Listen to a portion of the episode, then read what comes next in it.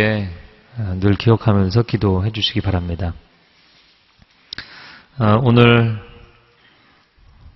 보신 요한일서 1장 5절에서 10절까지의 말씀으로 사귐의 조건이라는 제목으로 말씀을 나누고자 합니다. 요한일서 강해 지난주에 시작을 해서 오늘 두 번째 주일입니다. 태초부터 계신 생명의 말씀이신 예수 그리스도께서 이 땅에 오신 것은 하나님이 우리와 사귀기 원하시기 때문이다. 그래서 이것은 신의 초대입니다. 천상에서 지상으로 하나님께서 보내신 초대장입니다. 그러면 어떻게 해야 하나님의 초대에 응할 수 있는가? 예수님이 비유에 말씀하시기를 왕의 잔치, 혼인잔치에 많은 사람을 초대했지만 예복을 입은 사람만이 들어갈 수 있다. 어, 이 하나님 나라의 초대에 우리가 응하는 데 있어서 어, 충족시켜야 할 조건이 있다라는 것이죠. 오늘 본문이 그것을 이야기하고 있습니다. 본문의 5절 말씀 한번 같이 읽겠습니다. 우리가 그리스도에게서 듣고 여러분에게 전하는 소식은 이것입니다. 곧 하나님은 빛이시니 하나님 안에는 어둠이 전혀 없습니다. 사도들이 그리스도에게서 듣고 지상의 사람들에게 전하는 소식은 무엇인가? 핵심은 하나님은 빛이시다. 저를 한번 따라해보세요. 하나님은 빛이십니다. 그리고 하나님 빛이시기 때문에 그 안에는 어두움이 전혀 없다라고 선언합니다. 이것은 영적인 선언이고 선포입니다. 인간이 이해할 수 없고 경험할 수 없고 측량할 수 없는 신의 세계에 대한 계시적 선포 입니다. 아, 제가 오늘 이 말씀의 기초에서 다섯 가지 선포할 때 여러분 아멘으로 화답하시기를 바랍니다. 하나님은 빛이시니 하나님 안에는 어두움이 전혀 없습니다. 하나님은 생명이시니 하나님 안에는 사망이 전혀 없습니다. 하나님은 진리이시니 하나님 안에는 거짓이 전혀 없습니다. 하나님은 선하시니 하나님 안에는 악이 전혀 없습니다. 하나님은 의로우시니 하나님 안에는 불의가 전혀 없습니다. 이것이 오늘 5절 말씀에서 선언하는 것입니다. 자, 그런데 그 하나님이 빛이시라는 것이 과연 우리에게 좋은 소식인가? 실제로 우리가 살아가는 삶에서는 어둠 가운데 있는 사람에게 갑자기 강한 빛을 비추면 눈이 매우 아픕니다. 거짓 가운데 살아가는 사람들에게 진리를 언급하면 사람들이 마음에 굉장히 불편해합니다. 악인으로 가득한 세상에 선인이 등장하면 그 선인은 결코 환영받지 못합니다. 그럼에도 불구하고 하나님이 빛이시라는 이 소식이 사람들에게 좋은 소식이 되는 이유는 어둠의 빛이 비출 때 처음에는 불편하고 거부감이 생기고 어렵지만 결국에는 그 빛 가운데 모든 어두운 것, 더러운 것, 누추한 것, 잘못된 것이 드러나고 씻겨지기 때문입니다. 만약에 드러내기는 하는데 고칠 수가 없다. 그러면 더 고통스러운 것이죠. 그러나 드러내시고 깨끗하게 치유하시는 능력이 그 빛 가운데 있다면 이것은 복음인 줄로 믿습니다. 이어서 6절 말씀입니다. 같이 읽겠습니다. 만일 우리가 하나님과 사귐이 있다고 하면서 여전히 어둠 가운데 행한다면 우리는 거짓말하는 것이며 진리를 따라 사는 것이 아닙니다. 그런데 문제는 그 다음이라는 것이죠. 하나님이 빛이신데 우리가 빛이신 하나님과 사귄다고 하면서 여전히 어둠 가운데 거한다면 그것은 모순이라는 것입니다. 내가 어두움을 포기하고 빛이신 하나님과 사귀든지 하나님이 그분의 빛을 포기하시고 어둠인 나와 사귀든지 둘 중에 하나이지 어떻게 빛이신 하나님과 어둠인 내가 사귈 수가 있는가? 그것은 빛과 어둠의 결탁의 수준으로 전락하는 것일 뿐이죠. 그러나 하나님께는 그런 일이 일어나지 않는다 성경이 선언합니다. 고린도후서 6장 14절 하반절 그리고 15절 상반절을 같이 읽겠습니다. 의와 불법이 어찌 함께하며 빛과 어둠이 어찌 사귀며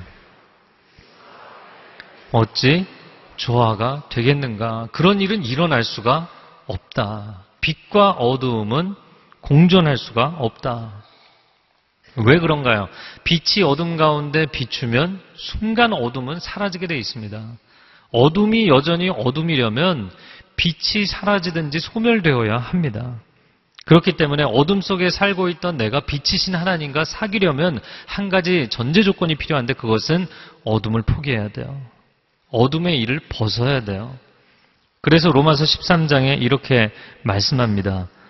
그러므로 우리가 어둠의 일을 벗고 빛의 갑옷을 입자. 낮에와 같이 단정히 행하고 방탕하거나 술을 취하지 말며 음란하거나 호색하지 말며 다투거나 시기하지 말라. 어둠의 일이 분명하고 그 어둠의 일을 벗어야 한다라고 성경이 말씀합니다. 자, 만약에 내가 빛이신 하나님과 사귐이 있다고 하면서 여전히 어둠 가운데 행한다면 6절 하반절에 뭐라고 이야기하냐면 그것은 거짓말이다. 그런 일은 있을 수가 없기 때문이다. 여러분, 영적 세계에는 회색지대가 존재하지 않습니다. 영적인 세계에는 점이지대가 존재하지 않습니다. 하나님이 선이라고 말씀하신 것과 악이라고 말씀하신 그 기준이 혼재되거나 혼동되지 않습니다. 애매하게 이래도 되고 저래도 되는 것은 영적인 세계에는 없다는 것이죠. 그렇기 때문에 우리가 한 발은 교회에 한 발은 세상에 걸치고 산다. 이 표현은 상당히 심각한 문제가 있는 것입니다. 그런 상태에 있는 성도들이 많이 있다면 그것은 정말 어려운 일인 것이죠. 그런 상태에서 여러분이 속히 벗어나지 않으면 그 상태가 너무나 오랫동안 지속이 되면 아, 이것은 여러분의 영혼에 내적인 분열을 가져오게 되어 있습니다. 속히 벗어날 수 있는 좋은 방법을 한 가지 알려드리면 새벽 예배를 나오세요. 매일 새벽 예배를 나오면서 매일 의사를 만나서 치료를 받으면서 변하지 않는다. 그 어려운 일이거든요. 여러분 삶의 결단이 필요합니다. 그냥 주일 예배만 나오시는 분들 순예배 나오십시오. 그 새가족반 신청하지 않는 분들 새가족반 들어오세요. 그냥 내가 주도권을 가지고 신앙생활을 하는 것과 하나님의 손 안에 들어가는 것은 다른 것이기 때문입니다. 우리가 이런 영적인 무순 상태에 오랫동안 있으면 영적인 회색 분자가 됩니다. 회색 지대가 있을 수 없는데 회색 분자가 된다면 위험한 것이죠. 이중국적도 아닌 무국적자가 되는 것이죠. 이 상태로 오래 있다 보면 냉담자가 되든지 이단의 덫에 빠지든지 아니면 세속적인 크리스찬으로 전락하게 됩니다. 그 세속적인 크리스찬의 상태가 너무 오랫동안 지속이 되면 스스로 자기의 상태를 합리화시키는 영적인 자기 합리화에 빠지게 됩니다. 그리고는 기준을 무너뜨렸기 때문에 모든 게 혼란스러워요. 하나님의 음성인지 아닌지도 혼란스럽고 뭐가 옳은지 그런지도 모르겠고 이제 다 혼란스럽게 됩니다. 그래서 여러분 아무리 세상에서 살아가는 것이 힘들지라도 신앙에 대해서 이해하는 것이 하나님에 대해서 이해하는 것이 아무리 힘들지라도 선악의 기준을 뒤섞지 마세요. 그것은 또 다른 선악과를 따먹는 것이기 때문이에요. 그 마지노선이 무너지면 그 다음에 걷잡을 수가 없는 것입니다. 그래서 이사야 5장 20절에서 21절에 이렇게 말씀합니다. 악을 선하다 하며 선을 악하다 하며 흑암으로 광명을 삼으며 광명으로 흑암을 삼으며 쓴 것으로 단 것을 삼으며 단 것으로 쓴 것을 삼는 자들은 화 있을진저. 기준을 무너뜨리면 하나님이 진노하신다는 의미이기도 하지만 기준 자체가 무너졌기 때문에 본인이 서 있는 그라운드가 무너지는 거예요. 그러면 스스로 자멸을 초래하게 되는 것이죠. 자, 하나님은 빛이신데 빛이신 하나님과 사귄다고 하면서 어둠 가운데 있는 사람들에 대한 문제 제기를 한 것이 5절과 6절 말씀입니다. 그러면 7절에 이어서 뭐라고 말씀하시는가? 7절 같이 읽겠습니다.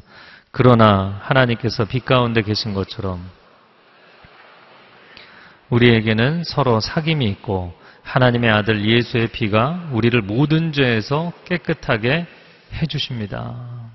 그러나 하나님이 빛 가운데 계신 것처럼 우리도 빛 가운데 행한다면 그때는 진정한 사귐이 있는 것이다. 그리고 그리스도의 피가 우리를 모든 죄에서 사하실 것이다.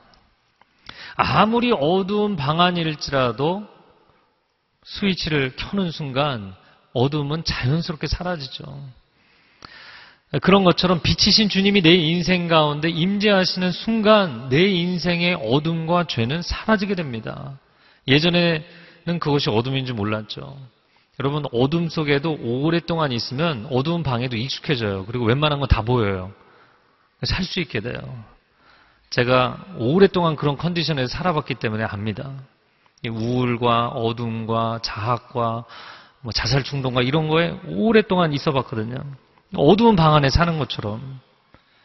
그럼 웬만하면 살 것 같아요. 그 다 보여요. 그때는 그게 어둠인 줄 몰랐어요. 그러나 빛이 임하는 순간 이게 어둠이라는 것을 깨닫게 되고 그 어둠을 포기하게 되고 어둠이 사라지게 됩니다. 저는 모태신앙이고 아, 교회를 열심히 다녔고 어려서부터 하나님을 알았고 가정 예배 드리면 매일같이 성경을 읽었어요. 그 성경 말씀도 잘 알았어요. 그런데 제가 초등학교 6학년 중1, 중2, 중3 그때 심각했던 문제 중에 하나는 제가 욕을 입에 달고 살았어요. 한 문장이 완성되기 전에 욕을 꼭 한마디씩 해야 됐어요. 근데 문제는 그렇게 하나님을 알고 말씀을 알고 교회를 다니는데 내가 지금 욕을 한다는 걸 느끼지도 못했어요. 그게 하나님의 마음을 슬프게 한다는 것도 못 느꼈어요. 죄라는 것도 못 느꼈어요. 근데 제가 중3 때 하나님이 인격적으로 하나님의 임재 체험을 하고 나서 마치 오물을 입에 물고 있는 것 같은 느낌이더라고요. 거룩하신 하나님의 임재가 내 안에 내주하시니까 하나님이 기뻐하시지 않는 것이 어둠이 죄가 더러운 것이 공존할 수가 없어요. 그냥 그거는 자동적으로 느껴지는 아주 드라마틱한 변화였습니다. 술 마시던 사람이 술을 끊어보겠다. 좋은 의지를 가져도 쉽지가 않습니다. 자기 의지로 되지가 않아요. 니코틴 중독되어 있는 사람이 담배 끊겠다. 결코 쉬운 일이 아닙니다. 왜냐하면 뇌 쾌락중추에 각인이 되어 있기 때문에 생각만 해도 네, 그 쾌락의 호르몬이 분비되기 때문에 고치기가 어려워요. 그런데 이거 뭐 제 체험이 아니라 주변에 있는 성도님들 고백이 성령 체험하고 은혜 체험을 하고 나서 그들도 극적인 변화를 경험하더라고요. 그렇게 오랫동안 노력을 해도 안 되는 것이 어느 한순간에 하나님의 깊은 임재 체험을 하고 나니까 그냥 술 맛이 떨어지고 담배 냄새가 역겨워지는 거예요. 그러니까 하나님이 내 안에 내주하실 때 그분이 기뻐하시지 않는 것들이 그냥 자연스럽게 정리가 되는 것이죠. 지금 뭐 메르스 문제뿐만 아니라 한국의 동성애 문제도 상당히 심각합니다. 전문적인 주제이기 때문에 적어도 한두 시간 강의는 해야 되는 내용인데 제가 한 가지만 제가 어, 이야기 드리고 싶은 것은 목회 현장에서 전 다양한 사람들을 이제 상담하게 되고 돌보게 됩니다. 근데 청년 가운데 본인이 학창 시절에 그런 문제가 있는 것이 드러났고 본인도 어떻게 할 방법이 없어 고민하다가 결국에는 교회를 등지고 하나님을 등지고 신앙을 포기했어요. 그리고 동성애 단체에 들어가서 열심히 활동하고 동성 친구도 사귀고 근데 또 다른 열심히 믿는 친구가 간절히 교회 세 번만 가자. 첫날 온 그날 하나님 앞에 다시 엎드리게 됐어요. 그리고는 상담을 여러 차례 하면서 그 나중에 결국에 세례까지 받게 됐는데 했던 얘기 중에 많은 얘기 중에 한 가지가 무엇이냐면 목사님 성령 체험 성령 충만하고 은혜 충만하면 전혀 생각나지 않습니다.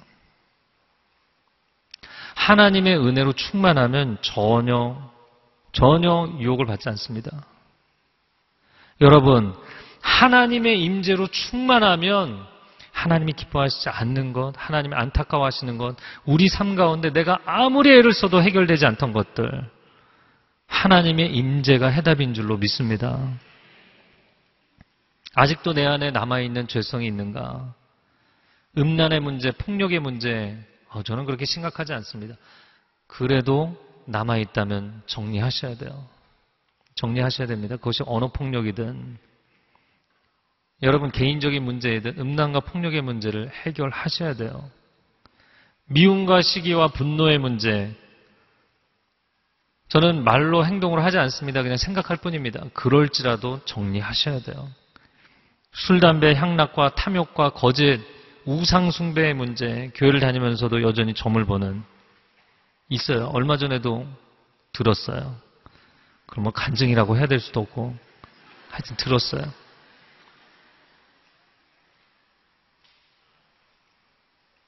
여러분 그런 문제 해결하셔야 됩니다. 정리하셔야 돼요. 로버트 멍어의 내 마음 그리스도의 집이라는 책 다시 한번 권해드립니다. 읽어보시고 정리하셔야 돼요. 여러분 오늘 집에 돌아가셔서 집을 정리하세요. 집 자체를 정리하라는 게 아니라 집 안에 하나님 기뻐하지 않는 것들을 정리하세요. 제가 정리에 관한 한 가지 예화를 드리기 위해서 이 얘기를 합니다. 학창 시절에 제가 정리하기 힘들었던 한 가지를 소중하게 생각하던 걸 정리한 적이 있어요.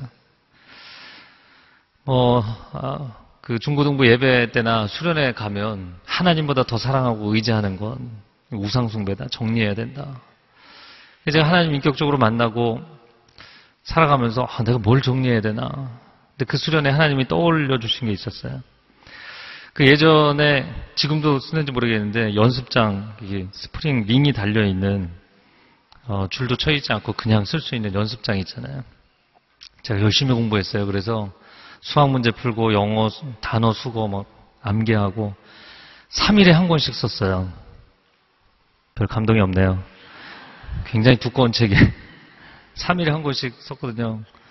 그러면 이제 그 공부를 하는 성취감도 있지만 또 한편으로 제가 좋아했던 것은 그 겉표지에 예쁜 소녀들의 그림이 있었어요. 옆에 시도 써 있지만 시 때문은 아니었어요. 근데 아, 공부를 하다가 뭐 스트레스를 받을 때도 있잖아요. 근데 그 그림을 보고 있으면 뭐 모든 인생의 시름이 사라지는 것 같아요. 그 제가 뭐 연습장 굉장히 많이 썼기 때문에 뭐 수십 장을 모았습니다. 파일에 다 정리도 해놓고. 근데 어느 날 하나님께서 그걸 정리하라 그러시더라고요. 뭐 여러분이 생각할 땐 뭐 그런 것까지 정리를 해야 되냐 이렇게 생각하실지 모르겠지만 그 연필로 드로잉 한 그런 그림이었는데 제가 돌아와서 깨끗하게 정리를 했습니다. 제가 오늘 여러분에게 이야기하고 싶은 요지는 하나님 앞에 내가 회개합니다, 사랑합니다, 고백은 많이 하는데 삶에서 정리해야 될 것을 정리하지 않는 사람들이 너무나 많아요. 여러분의 삶에서 이건 아니라고 하나님이 얘기하시는데 계속해서 아니요 하나님, 아니요 하나님. 시대가 그렇습니다. 저도 제 삶에 즐거움이 있어야 되지 않겠습니까? 위안이 있어야 되지 않겠습니까? 내가 너의 위로가 아니냐? 네, 맞습니다. 그런데 다른 위로도 있습니다. 이렇게 얘기하면서 끝까지 고집하는 것들이 있어요. 여러분, 죄를 깨끗하게 하신다. 7절에 그리스도의 피가, 예수의 피가 우리를 모든 죄에서 깨끗하게 하신다. 이 죄 사함의 문제는 죄를 정리한다는 뜻입니다. 여러분의 내면에 하나님이 기뻐하시지 않는 것이 있다면 정리할 수 있기를 바랍니다. 자, 8절 말씀에 만일 우리가 죄가 없다고 말한다면 우리는 자신을 속이는 것이며 진리가 우리 안에 없습니다. 5절, 6절, 7절 말씀에 하나님과 사귀려면 죄가 없어야 한다라고 말해놓고 나서 8절에 그런데 죄가 없다고 이야기하면 거짓말이다. 이 갑자기 무슨 얘기인가? 이런 거죠. 내가 죄를 자백해야 하나님이 용서해 주시는데 하나님이 용서도 안 해 주셨는데 나는 이미 죄가 없다고 얘기해 버린다는 거예요. 오, 하나님 걱정하지 마세요. 저는 죄가 없습니다. 이렇게 얘기를 한다는 것이죠. 그거는 거짓말이다. 정직한 자는 회개합니다. 정직한 자는 자신이 죄인인 것을 인정합니다. 우리가 죄를 죄가 아니라고 이야기한다고 해서 그게 해결되지 않아요. 오히려 더 큰 문제를 야기합니다. 메르스 사태를 보면서 많은 난제가 있지만 그 중에 한 가지가 음성 판정이 나왔던 사람이 또 양성 판정이 되는 거예요. 그러니까 이 사람이 환자인지 아닌지를 알 수가 없는 거예요. 이게 심각한 문제죠. 죄인인지 아닌지, 복윤자인지 아닌지, 아, 난 죄인 아닙니다. 나는 복윤자 아닙니다. 그리고 편안하게 살면, 편안하게 돌아다니면 더 큰 문제를 일으키는 거예요. 죄의 문제는 우리 존재 내부에 깊이 파고 들어온 이 바이러스 침투와 같은 것입니다. 그래서 내가 겉으로 멀쩡한 척을 한다고 해서 해결되지 않아요. 오히려 그것을 덮어두고 살면 속에서 더 큰 문제를 일으키게 되는 것이죠. 우리는 죄를 지어서 죄인이 아니라 죄인이기 때문에 죄를 짓는다 라고 말씀하는 겁니다. 죄는 떨어지지 않는 그림자와 같다 보입니다. 물론 우리의 육체의 그늘에서 나오는 그림자는 발끝에 걸려 있는 그림자이지만 우리 영혼에 있는 그림자는 사람의 영혼을 완전히 절망과 어두움과 부정 가운데 빠뜨리는 먹구름같이 드리워져 있는 그림자예요. 그러면 도대체 죄라는 것이 무엇인가? 여러 가지로 설명이 가능하겠지만 오늘은 한자를 가지고 설명을 드린다면 이 죄, 죄라는 단어, 안일비자를 밑에 쓰고 그물망자를 위해 쓰는 글자이거든요. 죄라는 것은 아닌 일을 했을 때 그물에 걸리게 되는 것. 그런 뜻입니다. 우리는 무엇이 아닌 일인지를 알고 있어요. 법적으로 아닌 일을 알고 있어요. 윤리 도덕적으로 아닌 것이 무엇인지를 알고 있어요. 양심상 무엇이 아닌 것인지를 알고 있어요. 그렇기 때문에 내가 아닌 일을 행하면 그것이 법의 망이든 아니면 윤리 도덕적인 기준에 기준선에 걸리든 양심의 가책을 받는 것이든 어딘가에는 그물에 걸리게 돼 있어요. 그런데 사람이 죄를 지으면서도 그물 자체를 찢어버리는 거죠. 그물 자체를 없애버리는 거예요. 죄가 죄가 아니라고 이야기하는 거예요. 난 죄가 없다고 이야기해버리는 거예요. 기준 자체를 없애면 그것은 무법은 불법으로 가게 돼 있습니다. 법적 기준이 없다고 해서 사람이 죄가 없어지는 게 아니에요. 물론 이게 죄다라는 기준이 없으면 죄라고 정죄할 것조차 없어지는 거죠. 선악과가 없어지면 인간이 죄를 짓지 않았겠죠. 그러나 여러분 기준 자체가 없어지면 무법은 더 심각한 불법의 시대로 상태로 빠지게 되어 있는 것입니다. 그렇게 양심의 금을 법적 기준 자체를 다 무너뜨려 버리면 아무도 당신이 잘못되어 가는 것을 막아줄 수 없어요. 죄라는 것은 무엇인가? 무엇이 옳은지를 알면서도 그렇게 하지 않는 것. 때론 더 심각하게 그렇게 할 수 있는 능력 자체를 상실해서 그렇게 하지 못하는 것. 머릿속의 정답이 마음의 정답이 되지 못할 뿐만 아니라 마음속의 정답까지 내려왔는데도 삶의 실천이 되지 못하는 것. 아, 이렇게 살면 안 되는데, 이렇게 살면 안 되는데, 라고 생각하면서 계속 그 자리를 맴도는 것. 부모님 그리워서 찾아가 놓고 타박만 하고 다투다가 돌아오면, 아, 내가 이렇게 하면 안 되는데. 아내가 나 하나를 믿고 인생을 사는데, 내가 아내에게 이렇게 화를 내면 안 되는데, 남편이 밖에서 저렇게 고생을 하는데, 내가 남편을 힘들게 하면 안 되는데, 내가 자식을 지극히 사랑한다고 이야기하면서 이렇게 자식에게 쏟아붓다니 내가 이렇게 살면 안 되는데 안 되는 걸 알면서도 그걸 계속 반복하는 것 당신이 죄인이라는 뜻입니다. 이 죄의 습성이고 죄의 특징입니다. 하나님이 나를 보고 계시고 내가 이 죄의 습관을 반복하면 안 되는 것을 알면서도 계속 반복하는 거예요. 그래서 하나님의 자녀들 뿐만 아니라 세상 사람들도 자기가 죄인인 걸 알고 있어요.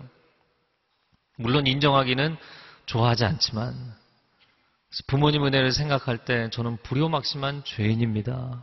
이런 표현을 일반인들도 쓰는 거예요. 제가 죄인이죠.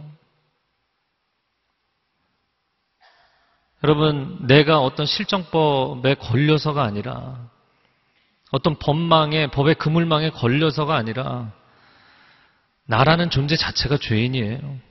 도시 문명이 아무리 화려해 보이고 우리가 살아가는 삶의 양식이 아무리 우아해졌을지라도 오히려 이 도시 문명 때문에 수많은 먼지와 분진과 오염 물질을 우리가 흡입하며 사는 것처럼 우리는 날마다 죄를 흡입하며 죄를 마시며 살고 있어요. 머리끝부터 발끝까지 안에서 밖으로 밖에서 안으로까지 죄로 뒤덮여 있는 우리는 죄인입니다.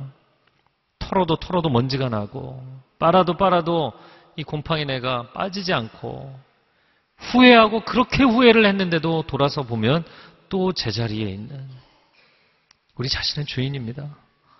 그것을 하나님 앞에 인정한다면 그것이 구절 말씀이죠. 만일 우리가 우리의 죄를 자백하면 하나님은 신실하고 의로우신 분이므로 우리 죄를 용서하시고 모든 불의에서 우리를 깨끗하게 해주십니다. 하나님이 우리에게 다그치실 수 있지만 하나님 그렇게 하지 않으시고 우리가 스스로 고백하기를 원하신다는 거예요. 아담아, 내가 어디 있느냐? 그때 그가 하나님 앞에 스스로 자기 잘못을 시인했다면 역사의 스토리는 또 달라졌겠죠. 가인에게 내 아우가 어디 있느냐? 하나님 몰라서 물어보시나요? 그가 하나님 앞에 엎드려 통곡하고 회개했다면 역사는 또 달라졌을 것입니다. 사람들은 생각하기를 선악과를 세웠으니까 가인의 제사를 안 받아줬으니까 하나님 팩터만 생각해 하나님 요소만 인간에게 스스로 죄를 자백할 수 있는 기회를 하나님이 안 주셨나요? 주셨어요. 주셨음에도 불구하고 사람들은 그것을 하려고 하지 않아요. 아니요, 저는 모릅니다. 지금 그런 이야기를 하지 마십시오. 저는 신경 써야 될 문제가 너무나 많습니다. 제 인생에 임박해 있는 닥쳐 있는 문제가 이렇게 많은데 제가 언제 내면적인 문제, 영적인 문제, 뭐 죄의 문제 그런 거 다룰 시간이 없습니다. 삶의 여유, 마음의 여유가 없습니다. 여러분, 이 근본적인 문제를 하나님 앞에 내려놓고 자유해지세요. 하나님 앞에 자백하면 그분이 용서하시리라. 여러분의 삶은 전혀 다른 차원이 될 것입니다. 그러면 우리가 죄를 자백했을 때 어떻게 해결해 주시는가? 하나님이 신실하시고 의로우신 분이시기 때문이라고 이야기를 합니다. 그런데 의로우신 하나님은 공의의 심판을 하시는 분이잖아요. 그런데 그 의로우신 하나님이 그분의 의로우심과 신실하심을 우리의 죄를 정죄하고 징벌하시는데 쏟아부으신 것이 아니라 우리를 구원하시겠다는 약속을 이루시는데 사용하신 거예요. 할렐루야. 그리고 공의의 심판은 십자가 위에 아들 예수 그리스도에게 부으신 거예요. 그리고 이제는 우리의 죄를 용서하셨습니다. 우리가 죄를 하나님 앞에 솔직하게 있는 그대로 내려놓을 때 하나님께서 우리의 죄를 그리스도의 피로 사하시고 용서해 주십니다. 근데 이 죄를 용서한다는 말, 어, 저는 이 개념에 대해서 오랫동안 고민하고 묵상을 했는데 오늘 두 가지로 정리를 했습니다. 첫 번째는 이 죄를 용서한다는 말이 성립이 되려면 상대만 죄가 있고 나는 죄가 없을 때만 이 말이 성립이 돼요. 쌍방간 과실이 있을 때는 합의를 보는 거지 그거는 일방적 용서의 개념과는 차원이 다른 것이에요. 두 번째, 죄의 결과로서의 형벌이 그에게 임하지 않게 할 때 진정한 용서의 의미가 있는 것이에요. 뭐 내가 당신 용서하겠다. 그러고는 그것에 대한 대가 지불은 다 하게 만든다면 그거는 진정한 의미의 용서가 아니죠.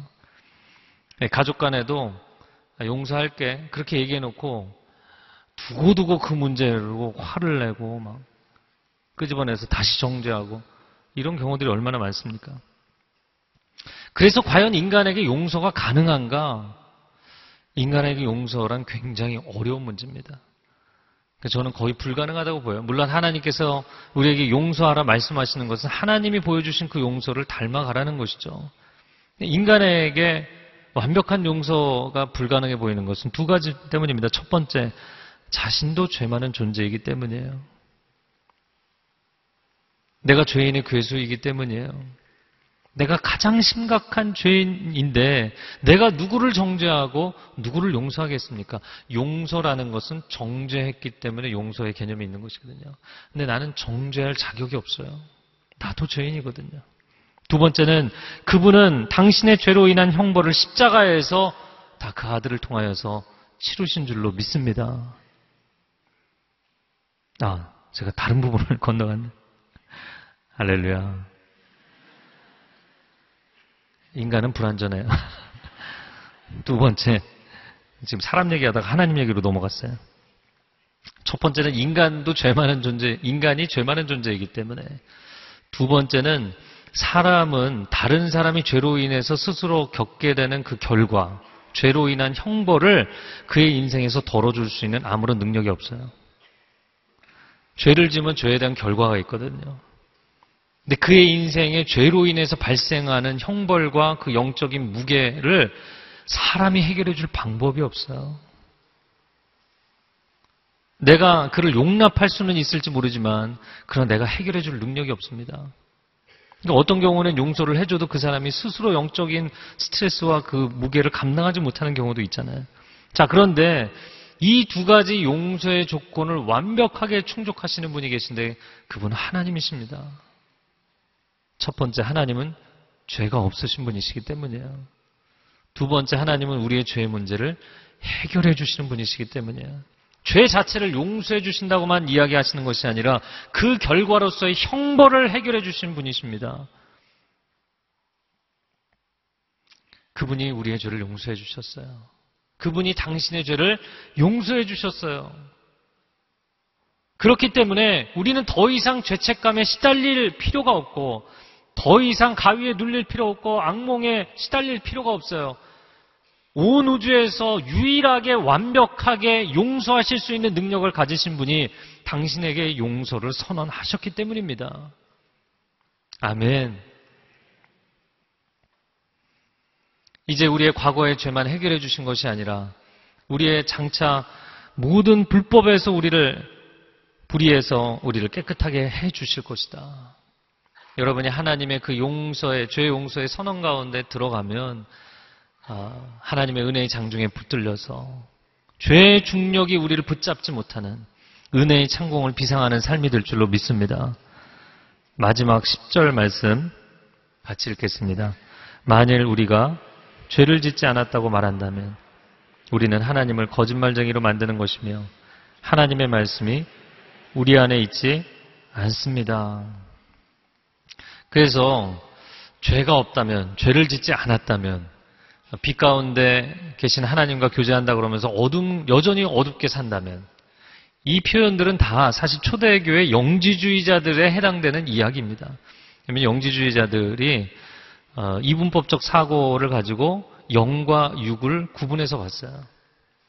영은 고결하고 거룩한 것이지만 육은 더럽고 누추한 것이다. 그래서 예수 그리스도를 믿고 하나님의 영적 지혜, 영적 지식, 그게 영지이거든요.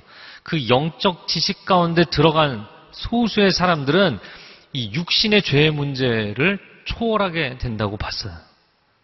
그래서 그 이후로는 육신으로 윤리 도덕적으로 어떤 죄를 지어도 죄가 죄가 되지 않는 거야. 이 사람들은 영적인 레벨로 들어갔기 때문에 육의 문제는 이제 더 이상 케어하지 않아도 되게 됐다. 이렇게 자유를 선언해 버린 거죠. 굉장히 그들 나름대로는 마음은 편할지 모르겠지만 그들의 삶을 보는 사람들은 헷갈리는 거야. 영적 소수를 주장하면서 윤리도덕은 엉망인 사람들이었어요. 오늘날 똑같은 사람들이 있는데 구원파입니다. 구원파는 현대판 영지주의예요. 오늘날 성도들이 신앙생활을 하면서 구원받고 하나님의 자녀가 되긴 했는데 자녀답게 살지 못할 때 이 성화로 인해서 매우 고민이 많죠. 아, 내가 이러고도 정말 자녀라고 이야기할 수 있나? 내가 정말 구원받은 게 맞나? 구원의 확신이 흔들릴 정도로 이 성화의 문제 심각하게 고민하게 되죠. 그래서 여러분 그걸 빨리 그 상, 그 회색 분자 상태를 벗어나셔야 된다는 거야. 그 벗어나지 않으면 이단의 덫에 쉽게 빠지기 때문이에요. 구원파는 이렇게 이야기합니다. 어, 그거 고민하지 말라고. 하나님의 구원은, 하나님의 죄의 용서는 유일회적인 사건이다. 단번에 예수 그리스도께서 십자가에서 그 피를 흘리심으로 당신의 과거, 현재, 미래 모든 죄를 용서하셨고 하나님이 예레미야서 히브리서에 말씀하신 것처럼 당신의 죄를 기억조차 하지 않으신다. 할렐루야죠. 할렐루야. 하나님이 기억조차 하지 못하신데 내가 이미 회개했어요. 구원받았어요. 하나님 자녀가 됐어요. 그런데 다시 하나님 앞에 와서 하나님 저 죄가 있는데요. 이렇게 얘기하면 무슨 얘기니 나는 기억이 안 나는데 이렇게 얘기하신다는 거죠. 그러니까 이런 성경 구절들을 가지고 이야기를 하면 사람들이 너무나 속이 뻥 뚫리는 거예요. 시원한 거예요. 그래서 그 이후로는 죄를 지어도 그걸 죄를 죄라고 얘기하면 안 되는 거예요. 회개해도 안 되는 거예요. 하나님 앞에 죄라고 고백해도 안 되는 거예요. 무슨 얘기인지 아시겠어요? 지금 제가 그렇게 얘기한다는 게 아니라 그들이 그렇게 얘기한다는 거예요. 이상한 결론을 가지고 가시면 안 돼요.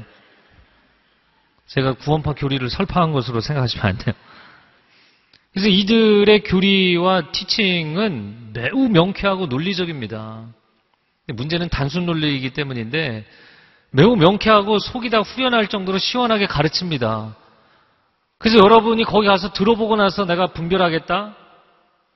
아니요. 100이면 100 다 넘어가게 돼 있어요.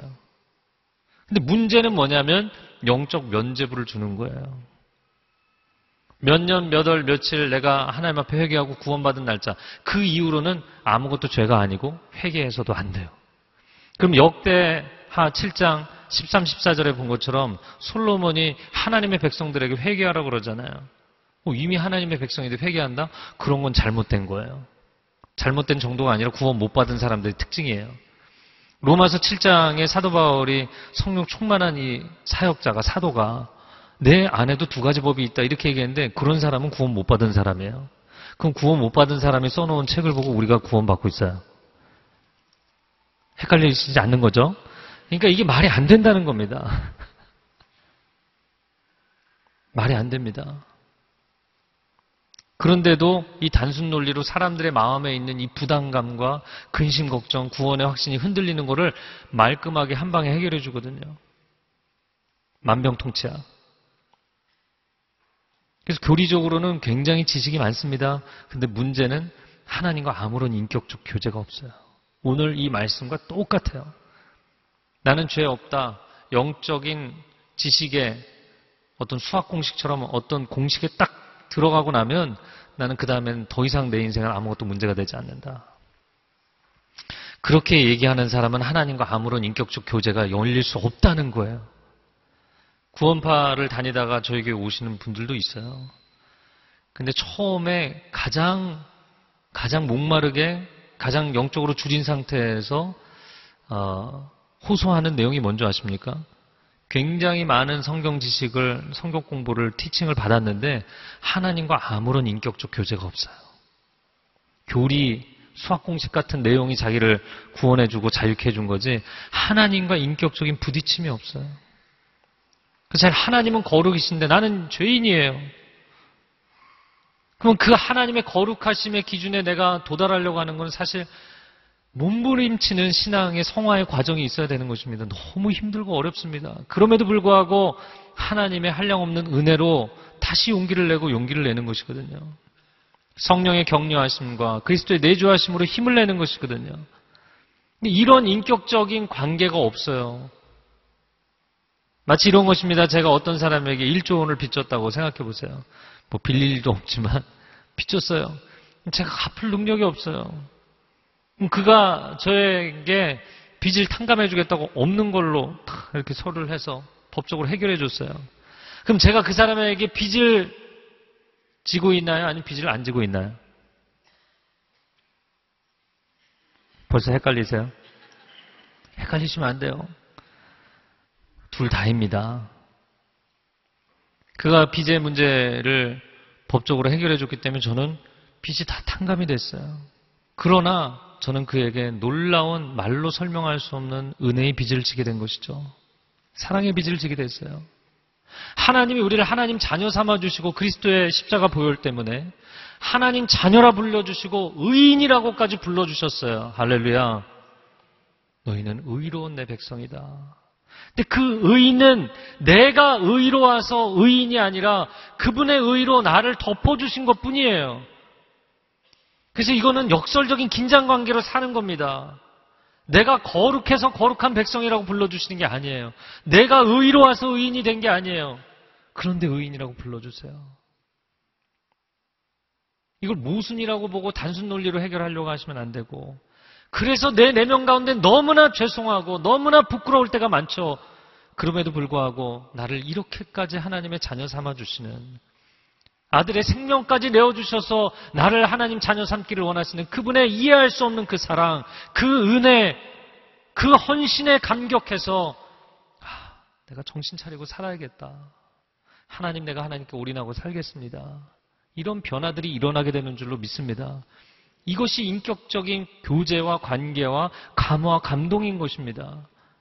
근데 그거를 단순 논리로 빠뜨린 것이 영지주의자들이었어요. 물론 우리가 오늘날 이단 교리에 빠지지 않더라도 여러분이 하나님의 자녀라는 신분은 얻었는데 여전히 죄를 지으면서도 죄가 대수가 아닌 것처럼 어두운 가운데 있으면서도 빛이신 하나님과 나는 교제하는 것처럼 이중적인 컨디션으로 오랫동안 살게 되면 여러분 내면에는 영적 분열이 일어나게 돼 있어요. 그리고 하나님과 멀어지게 돼 있어요. 여러분, 천상에서 지상으로 신의 초대를 진지하게 받아들이십시오. 하나님은 빛이십니다. 빛이신 하나님의 자녀가 되었다면 이제 정말 그 빛 가운데 거하는 삶을 사십시오. 결단하십시오. 정리하십시오. 하나님이 기뻐하시지 않는 것들을 내려놓으십시오. 빛과 어둠은 섞일 수 없습니다. 결국에는 우리가 빛이신 하나님과 사귀면서도 마치 내 사랑하는 사람이 있어요. 연인이 있어요. 아니면 아예 가정까지 이루었어요. 그럼에도 불구하고 또 다른 사귀는 사람들이 있으면 그 삶은 불안 그 자체이고 오래 갈 수 없습니다. 무너지게 되어 있습니다. 하나님은 우리가 하나님과 친밀하게 동행하며 빛 가운데 거하는 삶이 되기를 원하십니다. 함께 기도하겠습니다.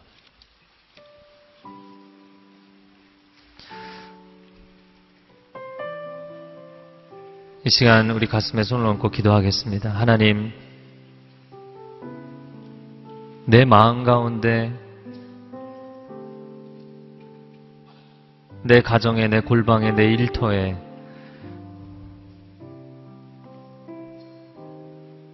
하나님 내가 하나님께 가까이 다가가지 못하도록 만드는 어둠의 것들이 있다면 오늘 정리하겠습니다. 내려놓겠습니다. 새로워지겠습니다. 세상에 이 전염병으로 인해서 두려움이 클수록 더 위생에 신경을 쓰는 것처럼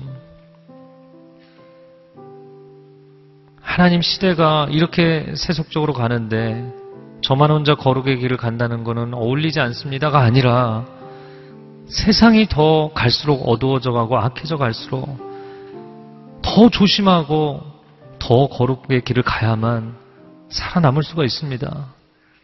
오 하나님 우리 가정 가운데 폭력과 음란과 거짓과 방탕함이 하나님 기뻐하시지 않는 것들이 우리 가정에서 떠나가게 하여 주옵소서. 우리 삶에서 씻겨지게 하여 주옵소서. 우리가 새로워지게 하여 주옵소서. 함께 기도하겠습니다. 주님, 주님의 은혜를 구합니다. 우리가 죄인인 것을 하나님 앞에 인정하고 하나님의 도우심과 은혜를 구하며 나아가기를 원합니다. 하나님, 내가 하나님 앞에 솔직하게 인정하고 나아갈 때 하나님의 도우심이 임하는 줄로 믿습니다. 하나님은 나를 책망하시고자 하는 것이 아니라 나를 회복하기를 원하십니다. 치유하기를 원하십니다. 온전케 하기를 원하십니다. 어, 하나님, 하나님께서 우리와 함께하여 주옵소서. 내 사랑하는 아들아, 내가 어디 있느냐? 내 사랑하는 딸아, 내가 어디 있느냐? 왜 나무 뒤에 숨어 있느냐? 하나님, 우리가 세상 사람들에게는 우리의 내면의 이야기를 다 공개할 수 없을지라도 하나님은 우리의 마음을 알고 계시게 하나님 앞에 우리 중심을 다 쏟아놓고 나아갈 때 하나님 진정한 영적 자유와 치유와 죄사함을 허락하시는 줄로 믿습니다. 씻어 주시옵소서 빛으로 어둠을 씻어 주시옵소서 진리로 비진리를 씻어 주시옵소서. 주님의 의로우심으로 우리 인생의 모든 불의를 씻어 주시옵소서. 우리가 이 생명 가운데 거하는 복된 인생이 되게 하여 주옵소서. 예수 그리스도의 이름으로 기도합니다. 아멘. 아, 일본에 처음으로 아울리치를 가게 되는데 일본 교회에서 예배 드릴 때 예, 말할 수 없는 눈물이 나오더라고요. 그 많은 분들이 천국에 못 간다는 걸 생각했을 때그 죽어가는 안타까운 사람들, 그런 사람들을 천국에 보내는 것이야말로 얼마나 큰 의미가 있는 일인가 생각하면서 비전을 갖게 되었습니다. 아, 이것이 저희 첫 번째 아울리치 결과가 아니었는가 생각이 됩니다. And when I was uh, 16 in 2002, there was a youth team, a young adult team from Nuri Church. At that time, I uh, came to church the first time and I became a Christian. At that time, I made the decision uh, to become a disciple of Christ, you know. Thank you for your uh, heart and love and care for us Mongolians. Thank you.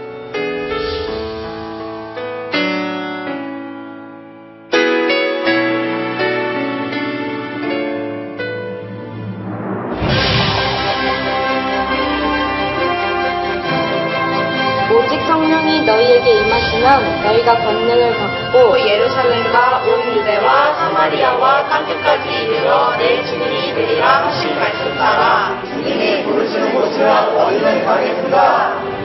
아울리치는 그리스도의 편지입니다. 아울리치란 하나님의 사랑을 가장 낮은 곳으로 들고 가는 것입니다.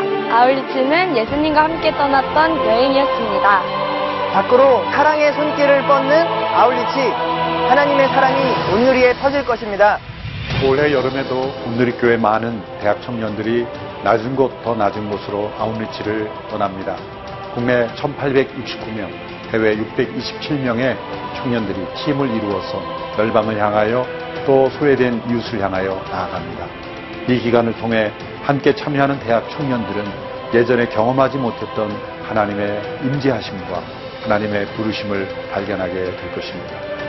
우리 대학 청년들이 그곳을 향해 나아갈 때 함께 기도해 주시고 후원해 주시고 격려해 주시기를 바랍니다. 하나님께서 이번 대학 청년 아웃리치를 아름답게 사용하실 줄로 믿습니다. 감사합니다.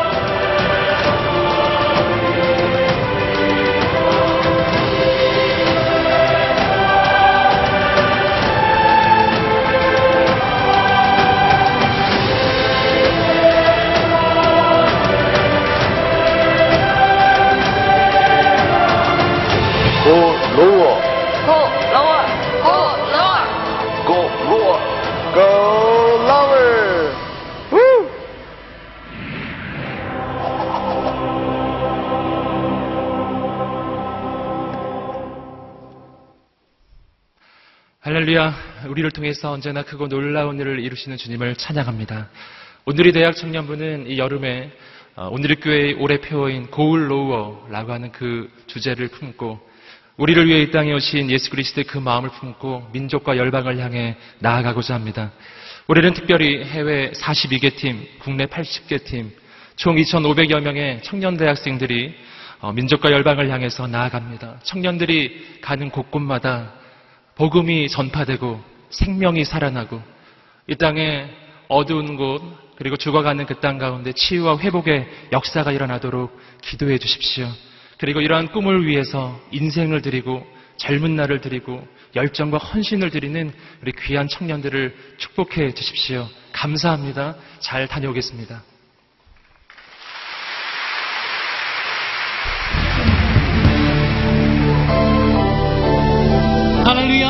계신 주님 이곳에 역사하시는 주님을 찬양합니다. 열방 가운데 주님의 나라를 선포합니다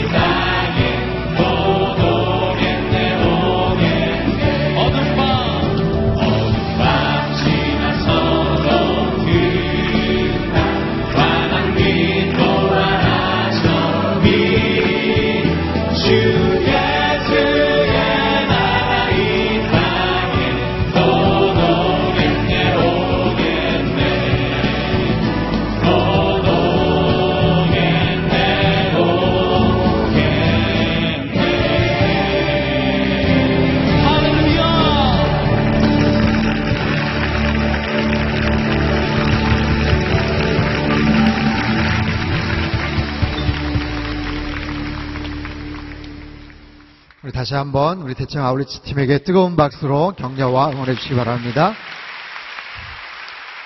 다 자리에서 일어나셔서 우리 봉헌 찬양 드리도록 하겠습니다.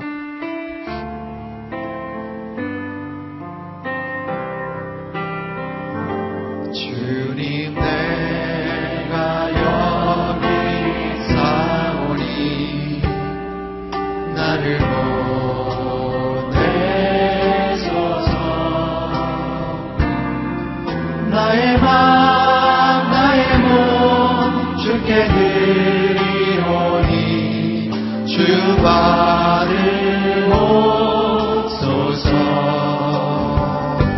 주님 내가 여기 사오니 나를 주소서. 가진 것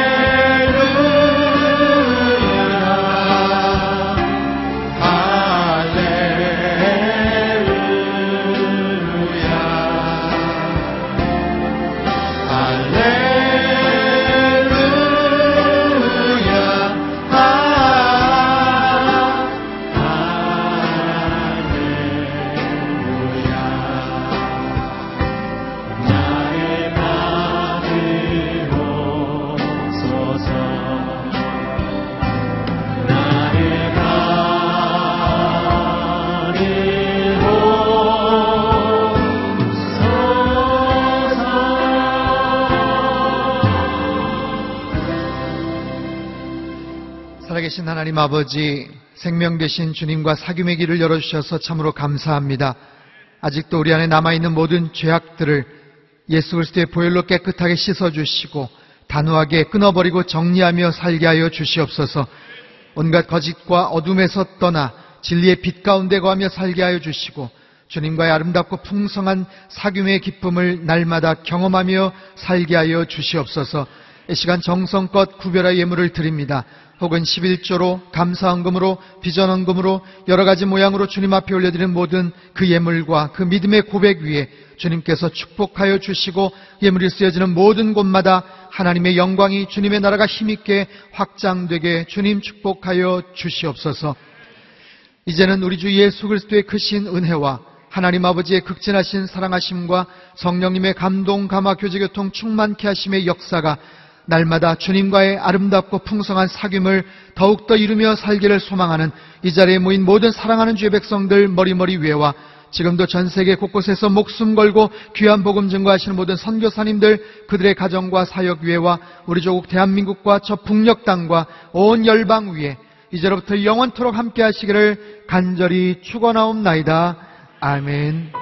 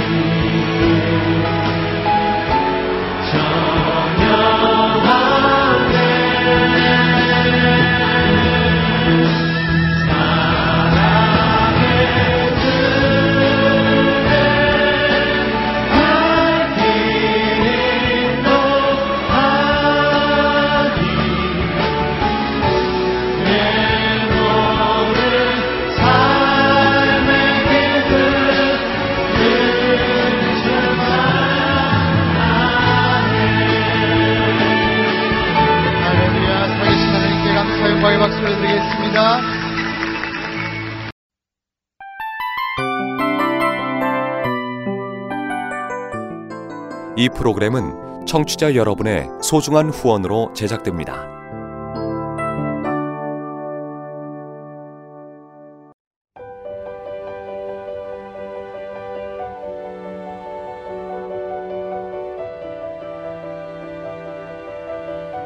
세상에는 수많은 교회들이 있지만 더 깊이 있는 말씀 강해를 찾기 위해 크기로만 교회를 선정하지 않습니다.